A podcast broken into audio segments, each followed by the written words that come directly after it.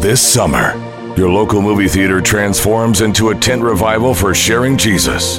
Join believers nationwide for the Million Souls campaign, inviting unsaved loved ones to experience The Firing Squad, a new evangelistic movie starring Kevin Sorbo and Cuba Gooding Jr. Witness the true story that made worldwide headlines. American prisoners discovering faith in Christ while awaiting execution for their crimes in a third world country, transforming their lives and the entire prison in the process. After the movie and before the credits roll, Kevin Sorbo will come on the screen to lead the entire theater in a prayer to commit one's life to Jesus Christ. Visit FiringSquadFilm.com and learn how to get free tickets and more for your unsaved loved ones and become part of this unique event. Bring friends, family, and your faith. Learn more at FiringSquadFilm.com. That's FiringSquadFilm.com. All right, we've got some great stuff on today's podcast. Breaking news on Ilhan Omar and the scandal that apparently no one wants to pay attention to. We have it now on tape. It's taken us months to get it translated.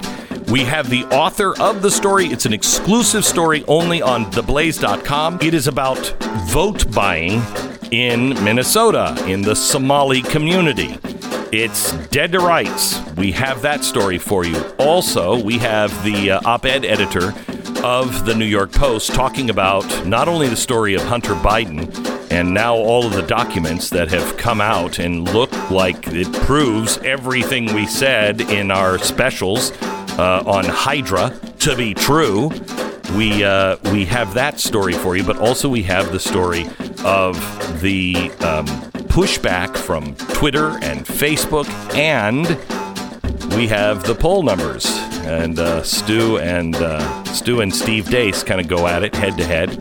Uh, and you also probably want to stick around uh, and don't want to miss Glenn's story about, uh, and if you're an NFL fan, you'll know this name, Patrick Mahoney, the quarterback of the Kansas City Chiefs. Uh, you'll really appreciate. I thought that was his name. I don't know who he was. It was an embarrassing moment. Uh, you're not going to want to miss that one. Um, all on today's podcast. Don't forget, by the way, to go to blazetv.com slash Glenn. Uh, you can get the code SAVE OUR ELECTION. Save Our Election. We'll save you 20 bucks. You can get the Glenn special yesterday on hijacking the Mm-hmm. election. Also, Stu Does America. Lots of other great stuff.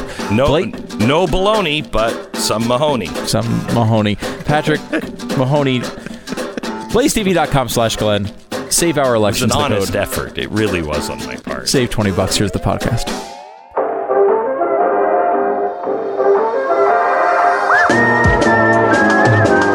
You're listening to the best of the Glenn Beck program. We have David Steinberg uh, on with us. He's the investigative reporter who has dedicated the last few years of his life uh, to Ilhan Omar and the now story that has just been posted uh, at uh, theblaze.com uh, about the Minnesota Democratic Democratic candidate that is alleging outright vote buying uh, by Minnesota Democrats. And she says it's worse than Somalia. Uh, and she is from Somalia. Uh, welcome to the program, David. How are you? Glenn, thanks for having me on. you bet. Thank you for your, your hard work and your great story on, on the Blaze. Uh, David, tell me tell tell me the story again in a nutshell. I just went over it, but tell me your version of the story here on what happened. Well, the big thing going on here is that this isn't an edited, this, this isn't a sting operation. This woman is a Democrat. She was running for city council in Minnesota, Minneapolis. And again, this is the city council which recently voted to defund the police. Uh, she she is a defund the police supporter. So this is a very progressive left wing Democrat. She's running for that seat. On July 6th, she gets on to Facebook Live. She speaks only in Somali. She's very upset. She talks for 15 minutes. She says, I'm announcing that I am no longer going to go door to door campaigning because she's so upset that everybody she meets says, My vote is 200 bucks. And apparently, they're saying this because they were promised this by somebody else. So in this video, she says, "You know what? If someone promised you 200 bucks, don't vote for me. Just go get your 200 bucks and vote for them. I don't want any part of this."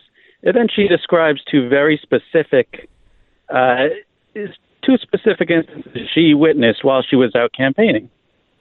She says uh, she met these eight women, and they wanted to vote for her, and her campaign had sent a van to drive them to the poll, and this is perfectly legal, helping get people to the polls. She said there were eight mostly elderly women. They all get there, and they're all waiting around for the driver, and they start to tell him sort us out, sort us out. The driver says, I don't know what this means. So the driver calls her up. She he asks her what it means. She says, I don't know what it means. Uh, apparently, they were all promised two hundred dollars by somebody else, and they were expecting the two hundred dollars. And she t- so she tells the driver, "Take him back home. I don't want any part of this."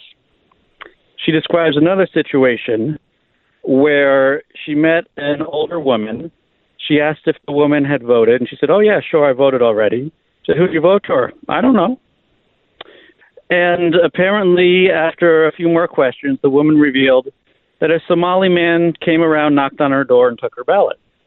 Now, this is apparently such a widespread situation that, as she says in this video, the the elder Somalis in the community, a lot of them simply do not understand that buying votes is illegal in the United States. She says these are these are older refugees. Most of them have not been able to learn English. They they came from a very poor background. They escaped a war, and they've since they've gotten to America, they have been exploited like this.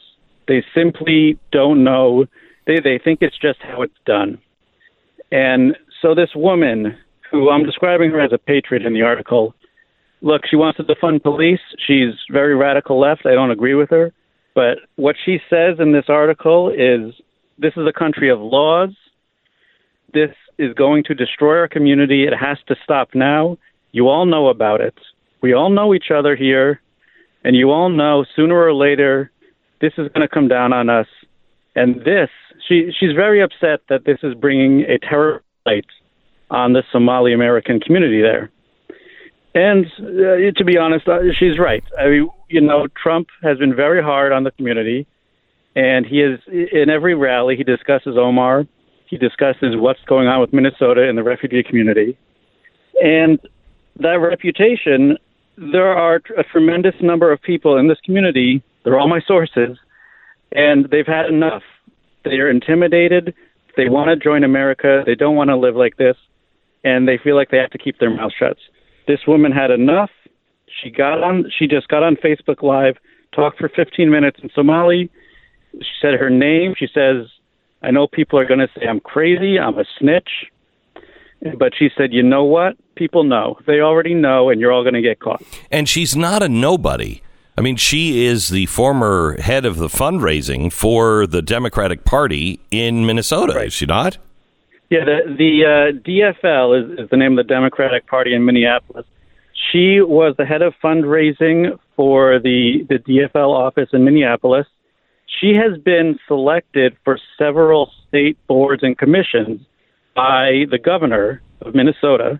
This is not a newcomer who, who just decided to run and had no votes.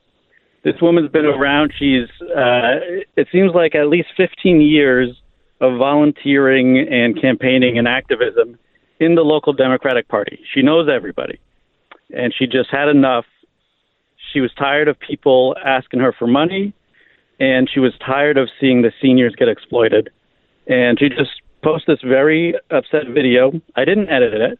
You posted the whole video on the site. Mm-hmm. We posted the entire translation.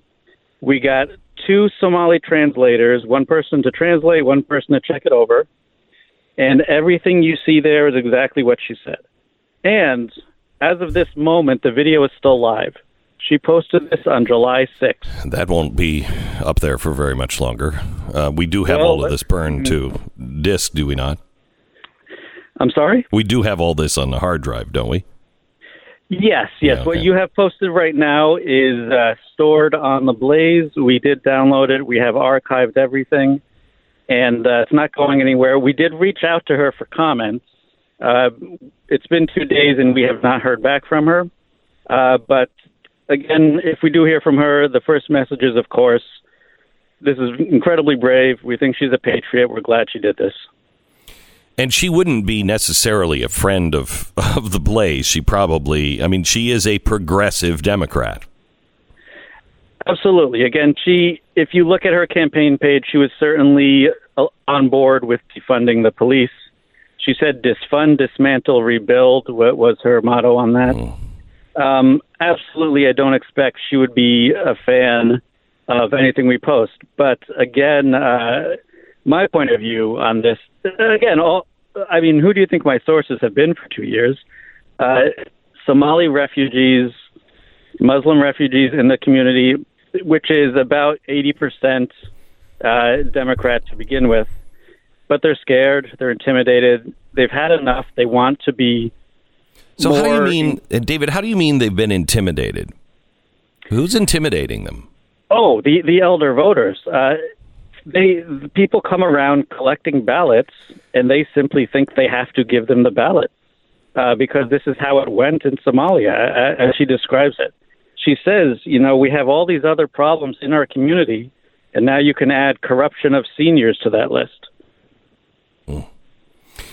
Uh, there's there's everything that you have put in this article has been verified and re-verified, um, and you can see it with your own eyes. You can read the text again. Uh, somebody translated. Then we went back and we had somebody else independently translate uh, translate to make sure that it was all exactly uh, what we say it is, uh, and get her words exactly right. Uh, and so all of this is all buttoned up. There is another part of this story that. Um, may or may not be true that we will only know if a subpoena, but it uh, it goes to Keith Ellison, and I don't know if you want to or or care to uh, share that, but um, it would explain why nothing is being done by the attorney general. Uh, sure. Any, you want to share that? I'm happy to share that. Look, the election is, is coming in two weeks, and if we have several thousand votes purchased in a swing state, uh, look, Minneapolis could be decided by a couple thousand votes, uh, and Minnesota, the the state, the presidential election might be decided by Minnesota. So somebody's got to look into this now. So the what I've heard is that uh, Ms. Uh, Saido Shai is her name. After she posted this video on July 6th, she received a text from Keith Ellison with two words: "Shut up."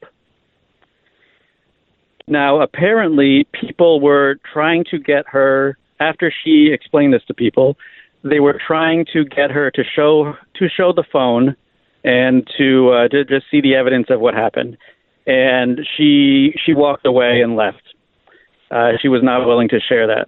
But yes, that is uh, that is the story circulating. Is that after she posted this, she gets a text from Keith Ellison, "Shut up." David, you told me a few months ago that you had confidence because you knew the FBI DOJ was looking into this. Uh, and not this particular thing, but Ilhan Omar and all of the corruption that was happening there with Keith Ellison, et cetera, et cetera.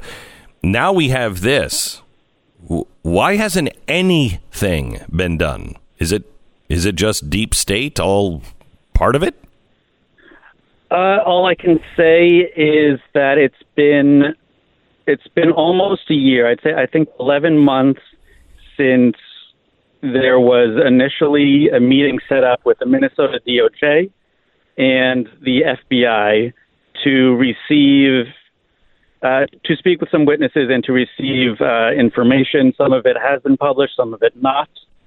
And I do know that the FBI then brought on uh, an agent from ICE and also an agent from the Department of Education, Inspector General's office, because Ilhan Omar's marriage fraud is it, it absolutely appears to be partly it, part of it was immigration fraud, part of it was student loan fraud. After she got married, both she and her brother husband attended uh, North Dakota State University for two years. The marriage essentially started two months before school, and they separated two months after she gets her degree. And they certainly would have received, being married, they would have received a uh, much better student loan deal. So Da- it was also sent to the Department of Education. Uh, David, I want to to uh, uh, just consider something I just remembered in talking to you.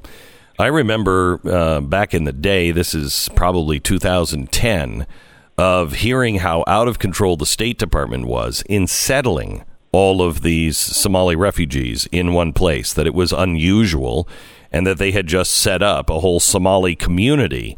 And they they picked uh, uh, Minnesota and the people involved at the time said, I don't know why this is happening, why it's in Minnesota. And they just picked it and picked this whole community up and planted it in Somalia.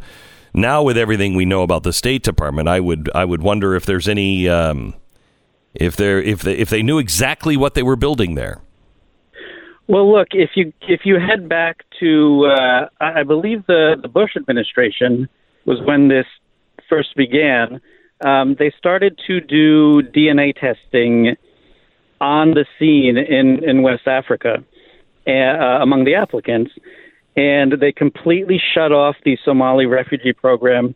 When up to, I believe the number was 83 percent of tests proved that uh, families were not actually related to each other.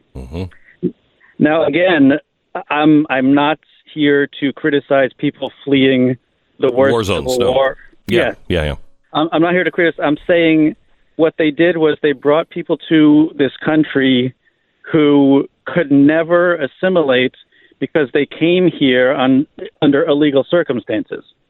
So what you have in Minneapolis is you have a community that was destined to fail, destined to be run by by strong arm, uh, you know, people like Ilhan Omar's campaign, because it's lawless. Nobody wants to snitch. Everybody has a secret, and that's what happened. And and this woman is just she's tired of it. She, you know, it's she says it's worse than Somalia. It's lawless. We have certainly heard of people afraid to speak, not because of of the bad actors in the Somali community, but because everybody has relatives back home in Somalia, and they know uh, they know who has power back there. For example, Ilhan Omar's family is the most powerful family in in Puntland, which is the the northern republic. Uh, Somalia is essentially split into three loosely uh, combined nations at the moment, unstable. The north, the north part, Puntland, uh, Garowe, I believe, is the capital.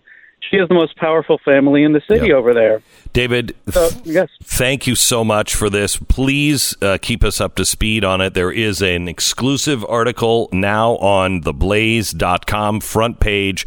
Read it. Share it with as many people as you can while you can. If you are ready for some really great news, keep listening. Built Bar is back and it is unbelievable. If you've been listening to my show this year, I love Built Bars. Uh, it's an all American story. This is a client I asked to be on the show because I didn't listen to my wife again. And she's been telling me about it, but it has protein bar on it. And those always taste like a doormat. This is unbelievable. The mint brownie flavor? Oh, yes, baby. It is life changing. The new bars taste better than ever. In addition to the 12 original flavors, Built Bar just added cookies and cream, carrot cake, caramel brownie, lemon almond cheesecake, apple almond crisp. I mean, it's just, it's great. Built Bar, delicious, nutritious, high protein, low calorie, high fiber, low carbs, 100% real chocolate, and 100% really good. Plus, they've reset the code for this new launch. Right now, go to builtbar.com, use the promo code Beck, get $10 off your first order. Promo code Beck, builtbar.com. This is the best of the Glenn Beck program. Let me go to uh, Sohrab Ahmari. Uh, he is the op ed editor uh, for the New York Post, author of The Unbroken uh, Thread. And he has been witnessing and a part of this uh, in real time on what is going on. So, Rob, welcome. Glenn, thanks for having me. So, tell me, first of all, quickly, and we'll get back to it maybe later, quickly tell me the Joe Biden story that was posted yesterday. So um, this was a well, really a Hunter and and Joe Biden story.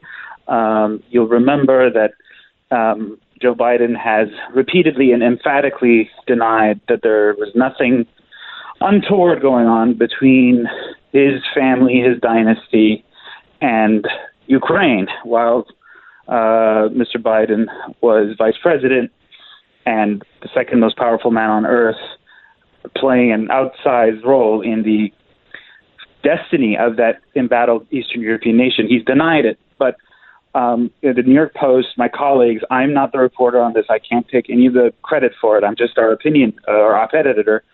Um, but our reporters uh, got hold of uh, the contents of a hard drive um, that appeared to belong to Hunter Biden, and they include uh, emails showing that uh, the uh, firm called Burisma, it's a shady Ukrainian energy firm that had um, Hunter on its board of directors, paying him at least fifty thousand dollars a month. Nice work if you can get it. Mm-hmm. Uh, that they had um, asked him to arrange a meeting uh, with his father, and so it becomes clear why uh, our illustrious vice presidential son, who, you know, uh, otherwise has no special expertise in Eastern European energy markets and oil and gas matters, was being paid fifty thousand dollars a month. I mean, it was obvious all along, right? Why mm-hmm. would Burisma pay Hunter Biden fifty thousand dollars a month? Mm-hmm. But now we, you know, we, we, we get it. It's it's influence peddling, and so in addition to other things that just corroborate that, you know, this is this is the real material. I mean, it also among the cache of materials are all sorts of personal photos, including photos of Hunter with like a crack pipe in his mouth smoking, you know, and sort of debauched stuff. Um, but the important thing is that uh, we were very clear from the beginning about how we got hold of this material. It was reported deeply, fairly, meticulously, and uh, it, it, it was based on much more solid sourcing than mountains of stories published in center left outlets over the past four years sure. that collapsed and were based on uh, uh, uh, uh, unnamed sources telling unnamed sources telling the reporter, and none of those got censored by the major media, social media platforms the way this story is. And this story, in this story, I mean, it's either a very good fraud, um, uh, or it is the truth. Uh, and and the reason why I say a very good fraud, is it confirms all of these threads that most people aren't even covering. It covers all of the threads and all of the uh, players that, if you've really been doing your homework, if you really know the story of Burisma, et cetera, et cetera, it all fits. It all fits.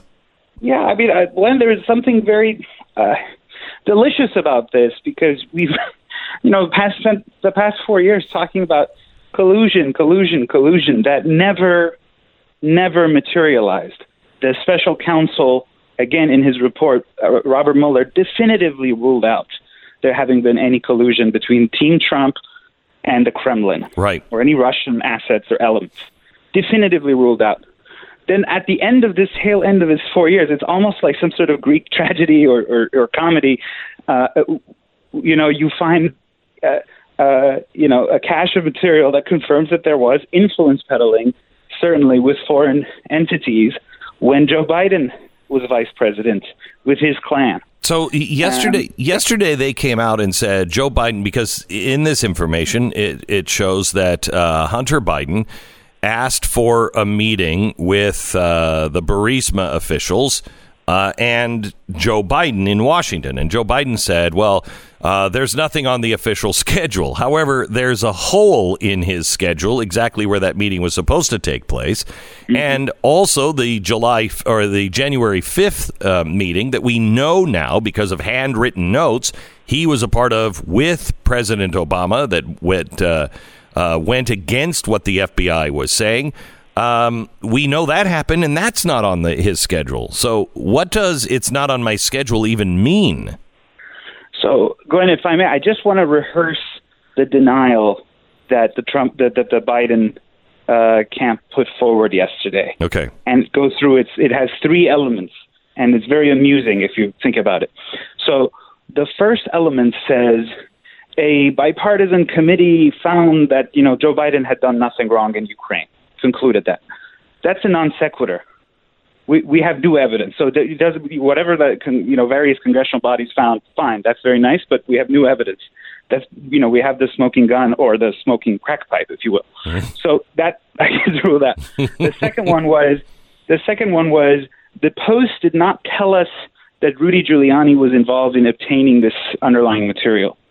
Okay, but plenty of newspapers don't go around saying who their sources are. So that again is a non sequitur. And then the third thing they said was that the meeting, and this is, uh, you know, as you know, if you know lawyers, if you know PR people, they choose words very, very carefully. They said the meeting did, did not take place as alleged by the New York Post, as alleged by the New York Post. So, okay, so but then, and then in a political story, they said they couldn't rule out the possibility that an informal get together took place. So this is a story where we're being banned. We're not being. Uh, Facebook has reduced distribution. They said they had, and and you can't post it on Twitter. Um, this is a story where the complainant has not disputed really any of the facts in the story, right? The, the, the person who's being accused.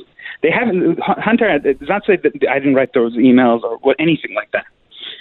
So, Twitter and Facebook are acting on a case where the, even the person who's being accused in the story isn't really denying the core facts. So now, here's what happened yesterday. We know that uh, Twitter and Facebook uh, throttled you back. Twitter actually, uh, I think, banned your post, did it not? Uh, correct. So it began with a Facebook official, actually, named Andy Stone. Andy Stone tweeted although he's a Facebook official, but he used Twitter to say that, uh, you know, I'm paraphrasing, but I won't link to that awful New York Post story, but it certainly deserves fact checking. In the meanwhile, we have taken steps to reduce its distribution on our social media platform.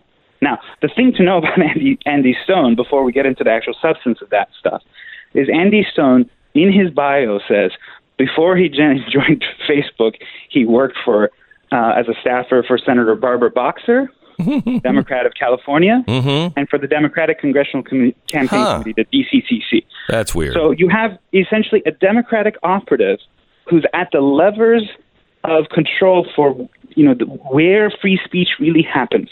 Right? You, we have theoretically we have a First Amendment where I can go in a, in a, in a I live in Manhattan. I can go on a, a street corner and, and sort of bang drums and be like, Hunter was corrupt. But that's not where speech really happens in our day and age. Where it really matters is on these privately owned platforms. That's where free speech either lives or dies.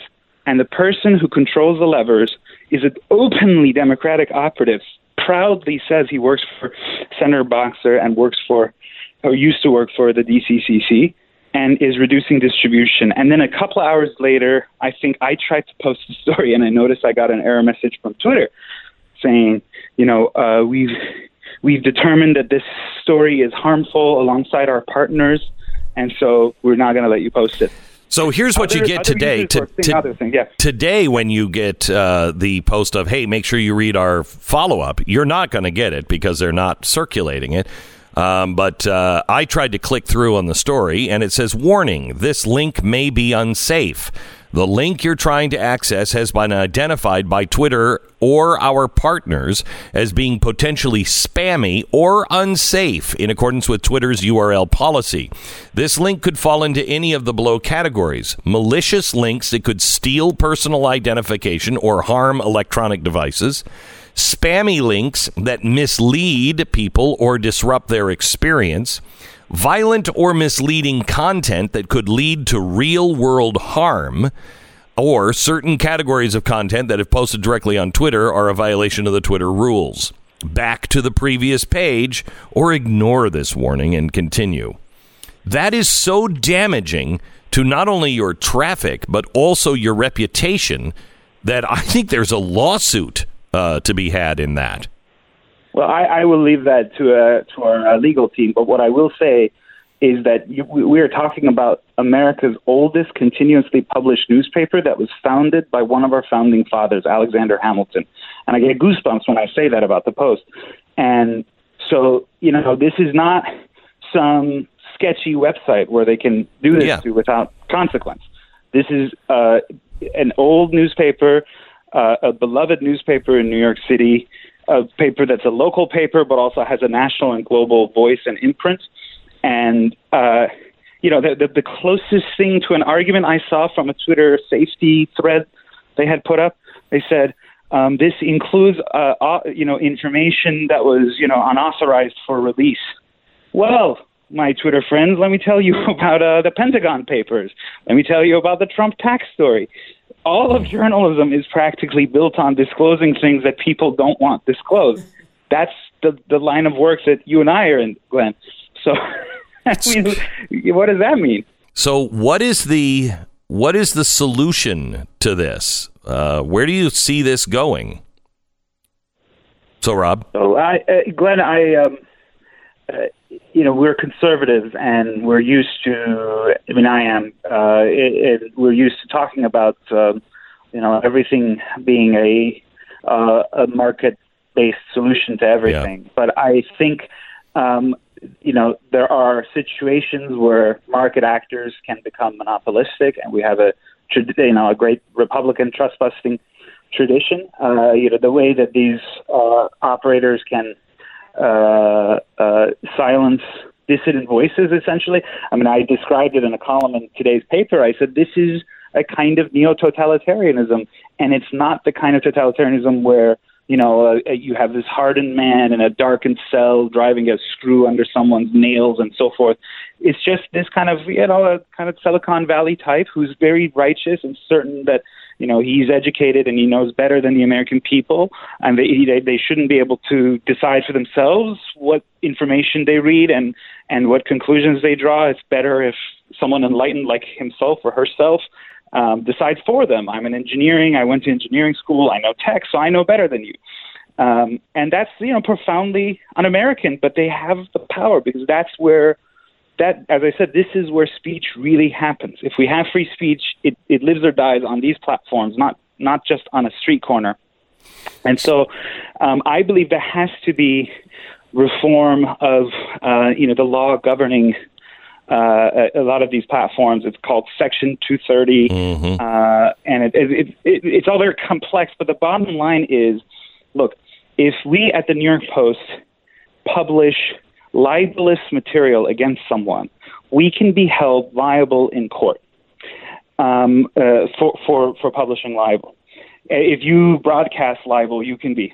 Mm-hmm. But this law in the 90s created a kind of carve out that said you know, platforms that are these neutral platforms can uh, uh, uh, uh avoid liability. They, are like bulletin boards. So the stuff that you various people come and post on there, even if it's libelous, they, they don't ha- they're not treated as publishers the way the way your program is, or the way uh, our you know our newspaper is treated under the law. Um, and and they, they're specifically allowed to censor you know prurient content, right? But the whole, the whole philosophy behind Section 230 was that they would act like neutral arbiters, other than these kind of specific categories of pornography and so mm-hmm. forth. Um, but you know now they're not. They're they're really acting like publishers. Twitter has a kind of worldview of its own. Like right now, if you go on Twitter, there's a kind of the first page that opens up says discover or search. I can't remember, and it kind of presents what Twitter's own editors think are interesting stories. And today's is guess what? The Washington Post confirmed that Joe Biden did not uh, push that troublesome prosecutor to be fired.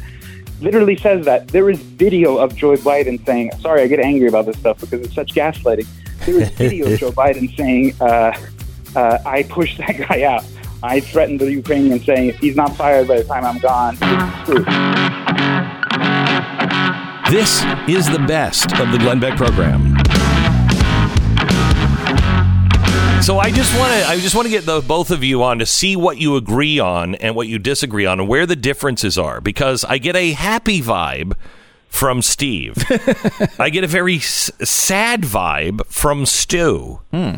Uh, and I I want I just want some hope in my life. So if you both agree with what Stu says in the end, please spin it in such a way you know, I'm not buying the stool. I already have the rope.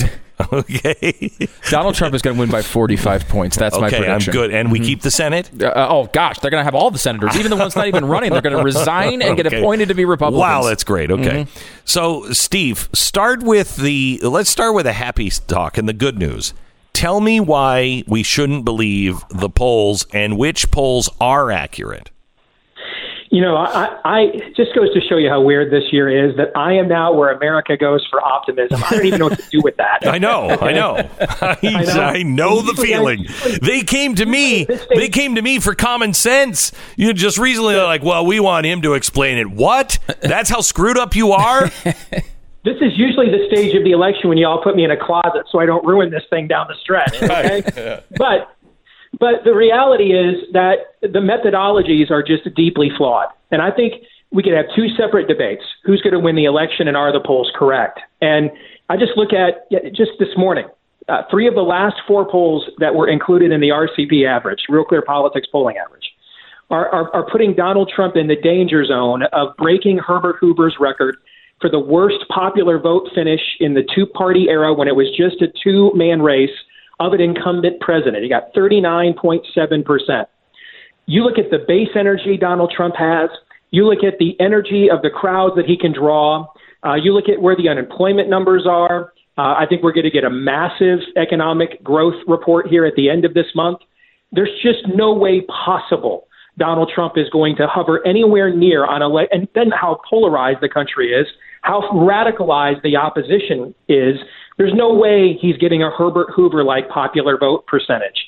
And I just go back to 2008.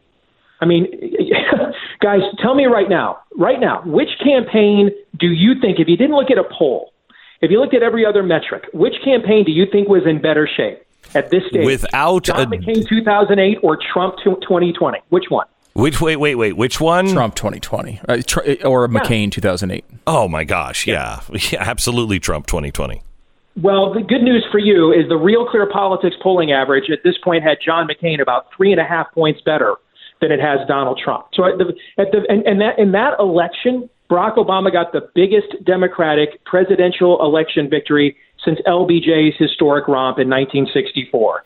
So then, to me, we're starting from a baseline, Glenn, that the polls are at least wrong, that Donald Trump is at least in as good of shape as John McCain was in 2008, and then we can debate how much better shape from there. I will tell you that I think it is possible to see now. Now, not with the historic reasons uh, of Obama, but I think there is in the GOP the kind of momentum that that uh, Barack Obama had in the Democratic Party, not the crossover independents. I'm not talking about that, but the people who are in the party.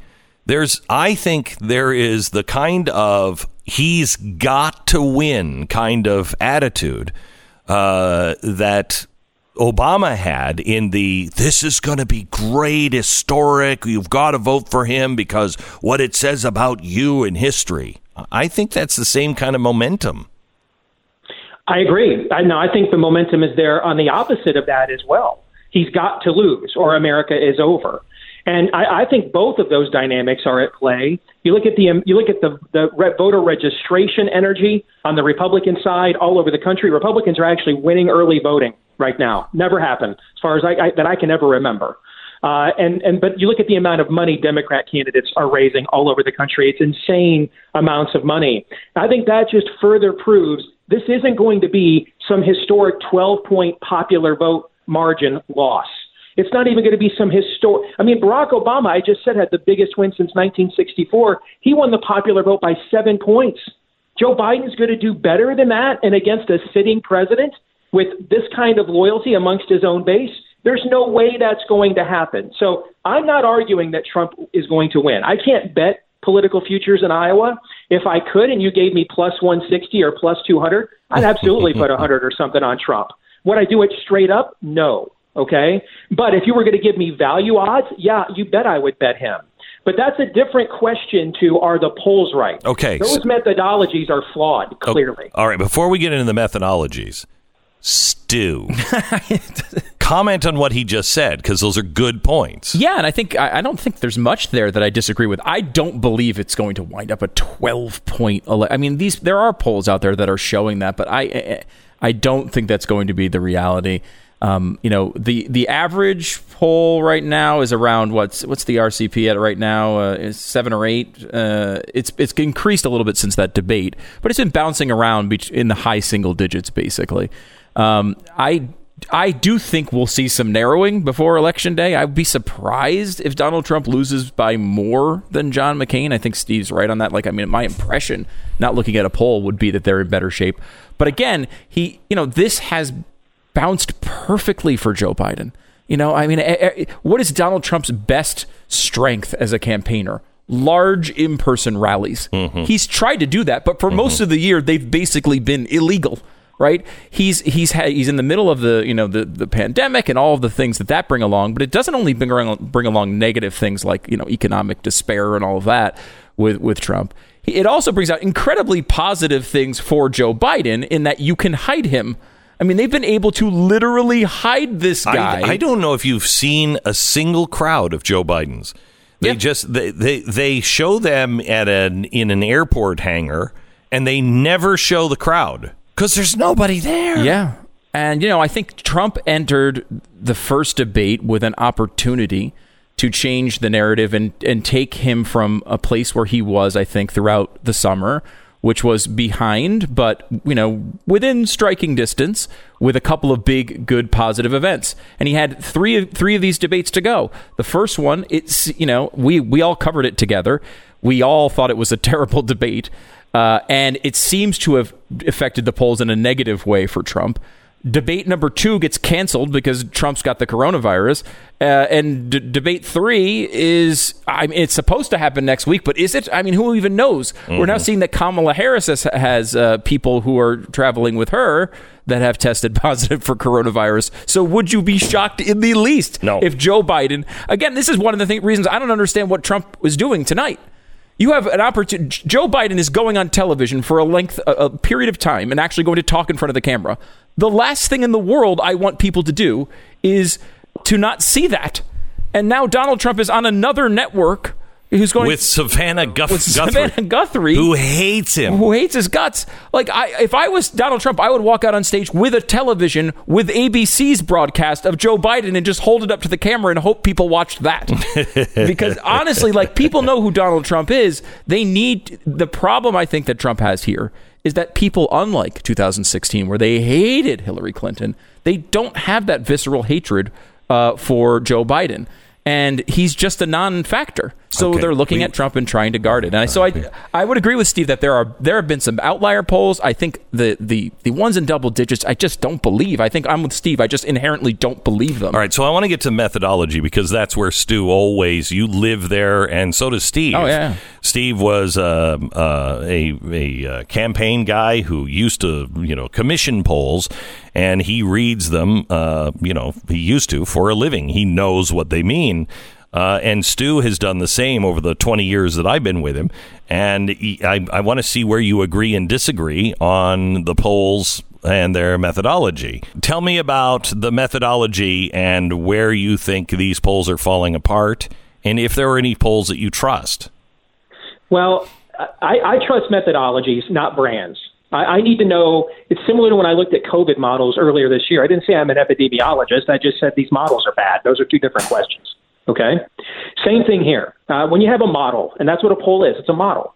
A, a poll is uh, assumptions and premise and logic have to add up to the conclusion. And then you got to be able to reverse engineer it, meaning that when I see your conclusion and then I go backwards and look at how you arrived at that conclusion, it makes sense to me. So let me let me give you two polls and brands that a lot of conservative audiences trust.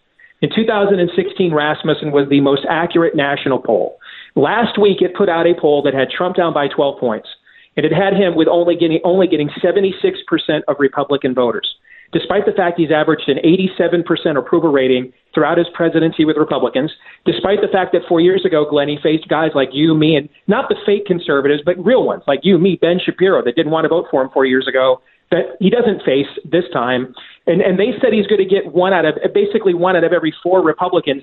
That would be the worst by a Republican president since George H.W. Bush in 1992, who had Ross Perot. That's clearly not going to happen. And that 12 point decline of Republican voters from 2016 was their entire top line result of Biden plus 12. And then look at the most recent Fox poll.